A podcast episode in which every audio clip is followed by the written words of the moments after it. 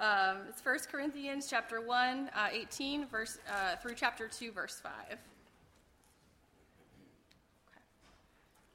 For the message of the cross is foolishness to those who are perishing, but to those uh, to, but to, who are sa- being saved, it is the power of God.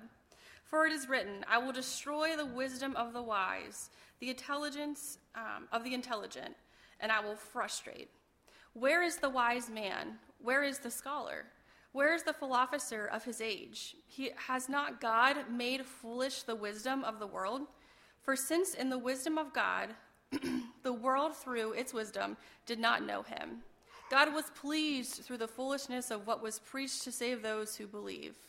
Jews demand miraculous signs, and Greeks look for wisdom. But we preach Christ crucified, assembling blocks to Jews and foolishness to Gentiles.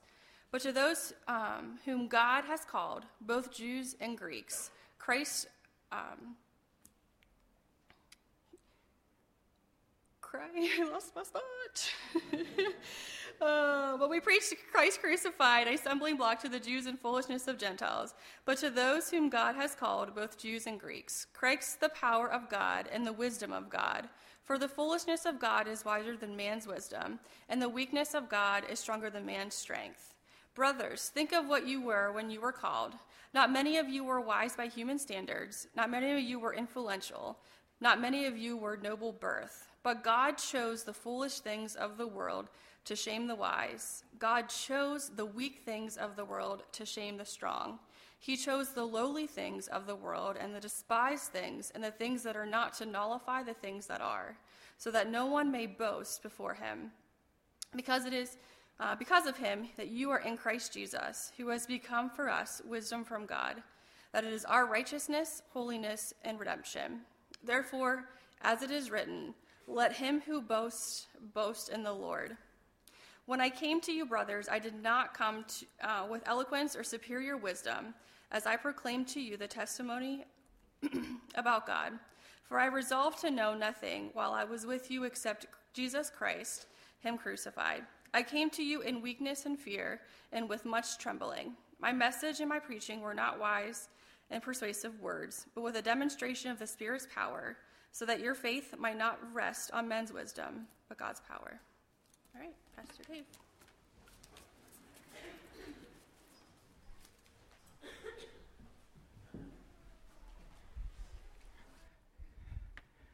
Good morning. Thank you, Marley. Appreciate those words on holy expectations. We are expecting along with you for that child, and we will, hopefully, we are expecting along with you on, on holy expectations as well, and expecting you, God to work and, and move among us. Let's come before the Lord in prayer. Heavenly Father, we do come before you with expectations, with a sense of excitement, with a sense of, uh, of really wanting you to touch our hearts and our minds today. Uh, I pray that you would just take these words of mine and, as Paul described, that through your power of your Holy Spirit, you would make those words real and uh, touch our hearts in ways and in places where we need to be touched. In Jesus' name we pray. Amen.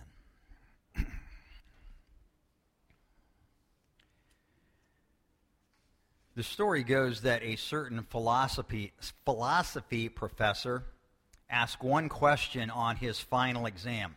He picked up a chair, put it on his desk, and wrote on the board, using everything we've learned this semester, prove that this chair does not exist. Well, the students dug deep, wrote like crazy for an hour or so. Some were churning out all kinds of pages of heady philosophical, philosophical debate and logic. But one student turned in his paper in less than a minute, and it turned out he was the only one who got an A. his response was two words What chair?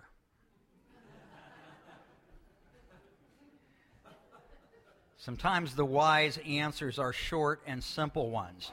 And the more we reason and the more we philosophize, the farther we get from the truth. In today's text from 1 Corinthians, Paul presents a contrast between the wisdom of God and the wisdom of man, and, and the strength of God and the strength of man.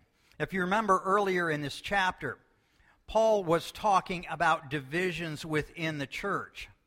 And in this passage this morning, he's not really leaving that idea behind. He's going to come back to it very much in chapter 3.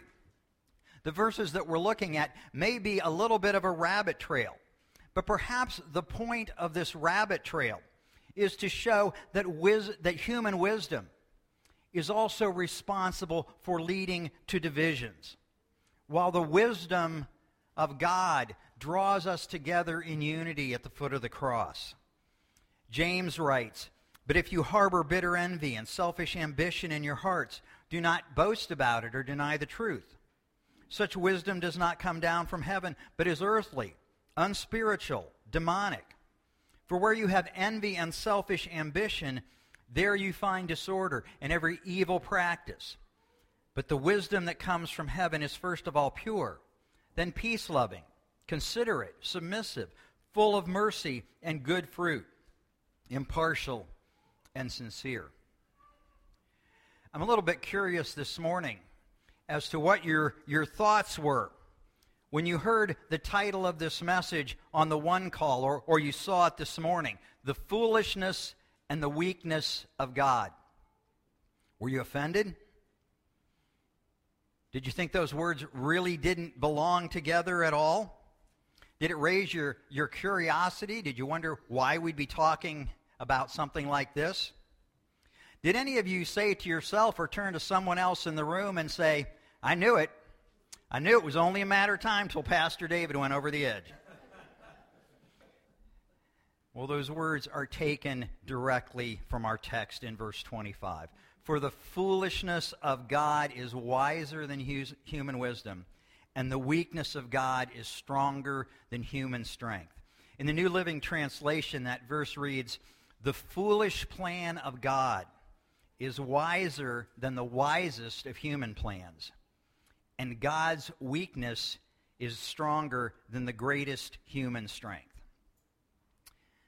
In any case, Paul isn't labeling the all knowing, all wise God of the universe as foolish, nor is he labeling, labeling the all powerful, sovereign God of the universe as weak.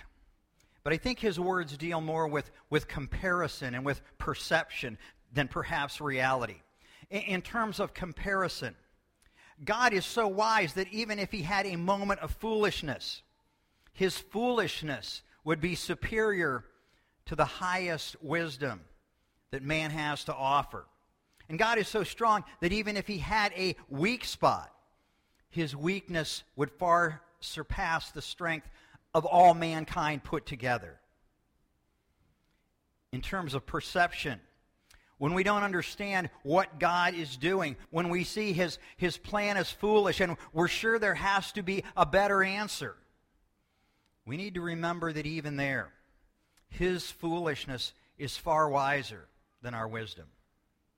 When we lament that God doesn't seem to be doing what needs to be done and, and we're, we're tempted to doubt his power and strength, we need to remember that even there, any proposed weakness is far stronger than any strength that we can muster. Now, Paul addresses the wisdom of man primarily in verses 19 through 21.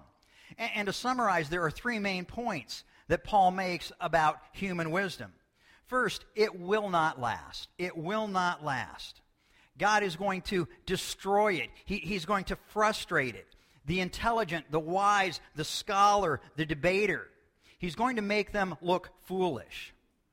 And if you think about this and apply it specifically to the wisdom and philosophy of the Greeks in Paul's day, God didn't really have to do anything special to prove it wrong. All he had to do was let time pass.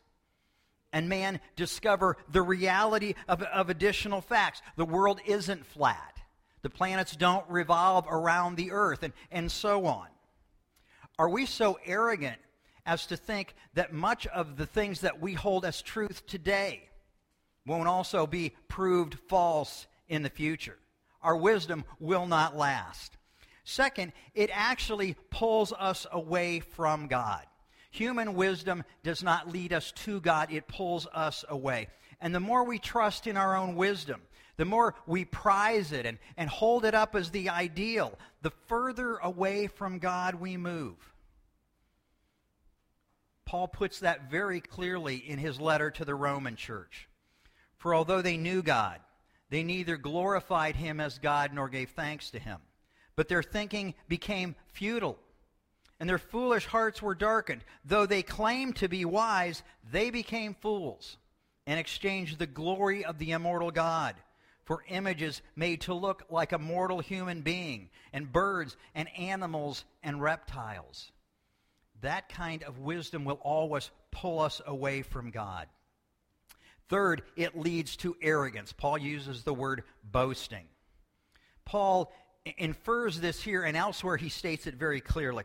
Clearly, earthly wisdom leads to arrogance and self-promotion to, to the envy, selfish ambition, and disorder that James talks about, which leads to the divisions that Paul is concerned about in the church. So Paul writes, As it is written, let him who boasts boast in the Lord. And Paul determines that he will boast in nothing other than the cross. Human wisdom, the wisdom of this world, will not accomplish God's purposes. Then Paul goes on to talk about the foolishness of God's people. That's us. Now, don't get all offended here, at least not yet. Wait till later. Paul says, Look around. Few of you were wise or powerful or wealthy by the standards of this world when God called you. Now, he doesn't say none, he says few. God can certainly reach the wealthy, the powerful, the, the intelligent people. But as Jesus told his disciples, it's hard, very hard, for those who put their trust in, in wealth and, and power and human wisdom to enter the kingdom of God. Because almost everywhere you look, that's in, con- that's in conflict with trusting and putting our faith in God. It's much easier for God to call those of us who may appear foolish to the world and demonstrate his true wisdom through us. We may be seen as foolish in the ways of the world. Our lifestyles, our values, the decisions that we make will not make sense to those who do not believe in Jesus. They may even feel threatened by us in some way, and we see that happening in our world today. And so we should not be surprised if they label us as fools. But God chose you, He called you, He wants you to be part of His kingdom. And he wants his wisdom, not the wisdom of the world, to be demonstrated in your life. We may be of little consequence in the eyes of the world. Verse 28 said, God chose the lowly things of this world and the despised things and the things that are not to nullify the things that are. The Greeks greatly prized the idea of being someone or being something. So that little phrase, things that are not was one of the most contemptible phrases or expressions in the Greek language. Even today, when we're ignored, uh, treated as if we don't exist, we find that very insulting. But we need to remember that we are of great consequence to God. And if we allow Him to have control in our lives, He will work in us and through us to accomplish His will for us. We have become fools for Christ. Later in this letter, uh, chapter 4, verse 10, describing the role of the apostles of Christ, Paul writes, We are fools for Christ. And in chapter 3, verse 18, he says, Do not deceive yourselves. If any of you think you are wise by the standards of this age, you should become fools so that you may become wise. Again, don't misunderstand what Paul is saying. You don't have to be stupid to accept and serve Jesus. You don't have to check your brain at the door when you are baptized and, and come into the kingdom. God has given you a brain, He's given you intelligence and learning. And He wants and expects you to use those in serving Him in His kingdom. A frustrated father wrote that his teenage son took an IQ test, and the results came back negative. we don't want to be like that in serving God. But we do need to trade in the wisdom of this world for God's wisdom. We do need to trust in His word and His ways rather than leaning on our own understanding. Moving on, Paul talks about the foolishness of our message. He begins with the message of, cro- of the cross is foolishness. And he goes into greater detail than in chapter 2. Paul points out that the message that we have to share with the world, our testimony about Christ, our, our good witnessing to the good news of salvation in Him, will seem foolish. We, we might think we need to have just the right argument and method of delivery. We need to have just the, the right sales pitch and the right answers lined up in order to, to sell our product. Lacking that, we feel unqualified to share our faith with others. Paul was a groundbreaking apostle. He was God's special minister to the Gentiles. He was a, a church planner and a master overseer, as well as church planner. But he says that he delivered the message in weakness, fear, and much trembling. He didn't have eloquence or, or superior wisdom or, or wise and persuasive words. He preached a simple message of the cross and the resurrection. And his message was accompanied by the power of the Holy Spirit. We need to recognize the failure of pervasive of persuasive words, the failure of persuasive words. We've already addressed the shortcoming of, of man's wisdom and, and philosophy and powers of reasoning. Yet too often we fall back on those very things in our presentation or our defense of the gospel or our attempts to explain how, how God and the Holy Spirit are working and moving in our lives and in the world. And that will rarely be effective.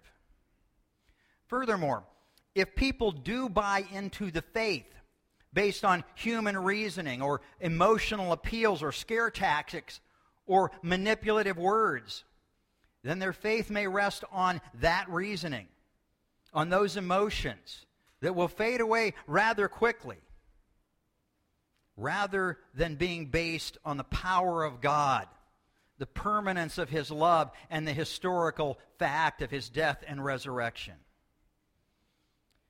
Our message will accomplish God's purposes when it's accompanied by a successful demonstration of the Spirit's power. That's why Paul's message was effective. God keeps reminding me over and over again that it's not about us. It's not about our words. It's about His power. It's about His Holy Spirit. Probably the most vivid way God communicated this to me was over 20 years ago.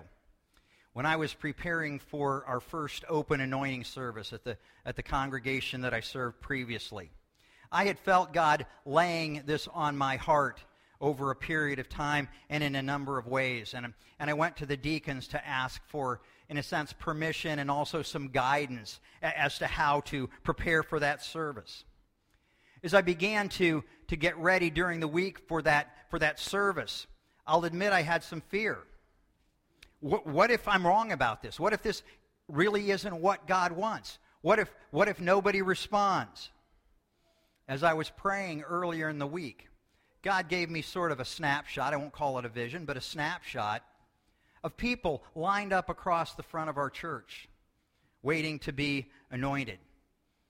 And, and it really grabbed hold of me. It seemed clear that's what he wanted. It, it seems that clear that that's what was going to happen. And so, I, with renewed energy, I kind of poured myself into putting together a message that would make that happen.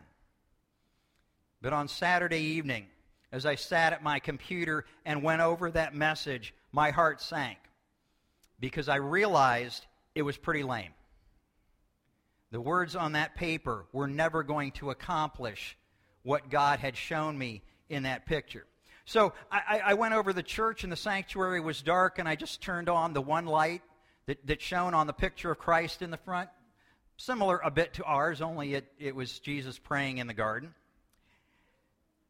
And I began to pray, or I should say, whine to God about how this message was never going to make that happen.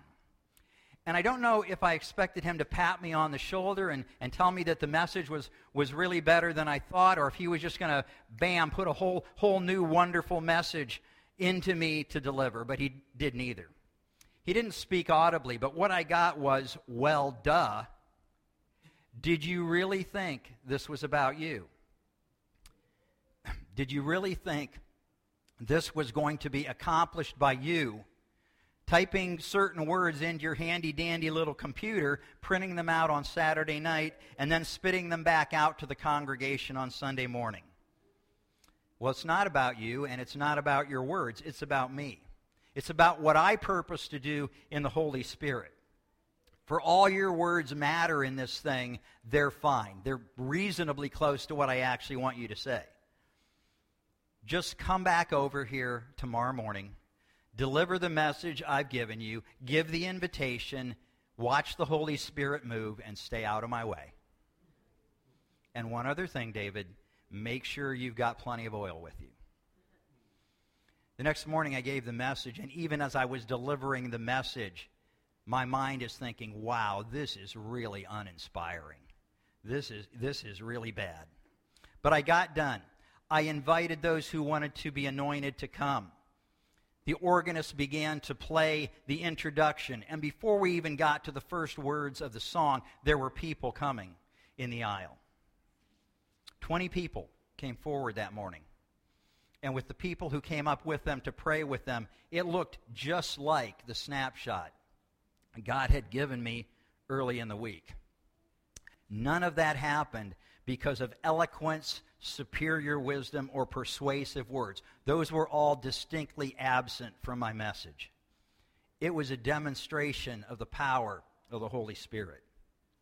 So don't worry if you don't have all the answers, the right words, or the best presentation. Invite the Holy Spirit to use you and then just trust Him and follow Him and allow Him to do what He wants to do in you and through you. Now we get to the best part the foolishness of the cross. And again, the foolishness of the cross is in the perception of the world, not in reality. The cross is a stumbling block to those who trust in religion. It was a stumbling block to the Jews. They were trusting in their knowledge of, of, of, Scripture and prophecy, although all that did for them was give them a preconceived idea of the Messiah that was wrong. They prided themselves on their religious and national heritage. They were the people of God. They prided themselves on their ability to follow the law, even though they could not. Jesus did not fit their erroneous knowledge or their preconceptions. A message of grace, mercy, and salvation by faith didn't fit their legalism and their pride even though one of the greatest examples of all of those things was the father of their nation, Abraham. And crucifixion on the cross was not at all their vision for the Messiah. Even Jesus' disciples stumbled on that one. If we're trusting in our knowledge, even our knowledge of Scripture and prophecy, if we're, we're trusting in our own righteousness or, or our heritage, if we've put God into a neat little box, based on how we think he should act and respond, then we're going to stumble over the message of the cross. The cross is also foolishness to those who trust in human reasoning. Again, the Greeks prized themselves on their philosophy, on their ability to be able to think through and, and reason their way to truth. There's nothing philosophical or reasonable about the cross. You can accept it by faith or you can reject it, but you're not going to get there by human reason. if you trust in the power of the human mind, the message of the cross is going to seem foolish to you. The good news is the message of the cross is foolishness to those who are perishing. But to us who are being saved, it is the power of God. The cross is the power of God to salvation. At the cross, we lay down our preconceptions about God and how He works. We, we tear up those little boxes we want to put Him in.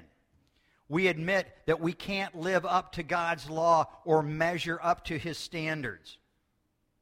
We trade all of that in for God's grace, for faith, for trust in Jesus. We, we commit ourselves to follow, even when we don't understand, even when it seems foolish. Recognizing again that what we might perceive as foolishness is far wiser than anything you and I will ever come up with. At the cross, we lay down our philosophies and our human reasoning. We admit we can't reason our way to truth and salvation. And we accept the sacrifice of God's Son. That is not a sad thing, folks. That is a glorious thing. At the cross, Jesus becomes our wisdom, our righteousness, our strength, and our redemption. We find all of that in him, and he becomes everything to us.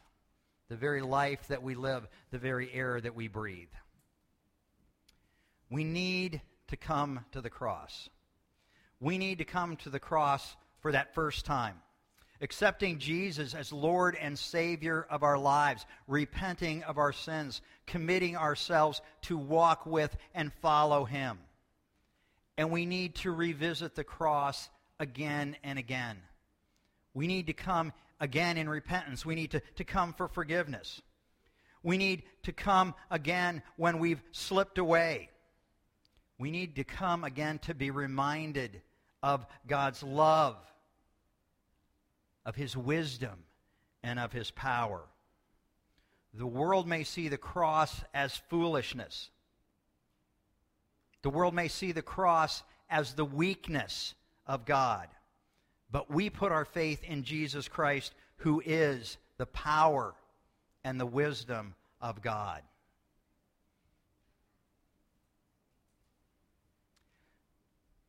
This morning, as we sing our hymn, if you've never come to the cross, if you've never accepted Jesus Christ as your Lord and Savior, I invite you to come and to do so. If there's another reason. If the Holy Spirit is working in your life regarding some other matter, and you simply feel that need, again, to come to the cross, recognizing it as God's strength and God's wisdom, the altar is open for you to come. I'd love to pray with you. Let's pray. Heavenly Father, Thank you for your plan of salvation. We understand that for many it is foolishness and weakness. For many it makes no sense at all. But for those of us who are being saved, it means everything. And so we thank you and we praise you this morning. Pray that your Holy Spirit would just be working and moving among us that in whatever way we need to come to the cross, that you might encourage us and strengthen us to do so. In Jesus' name we pray. Amen.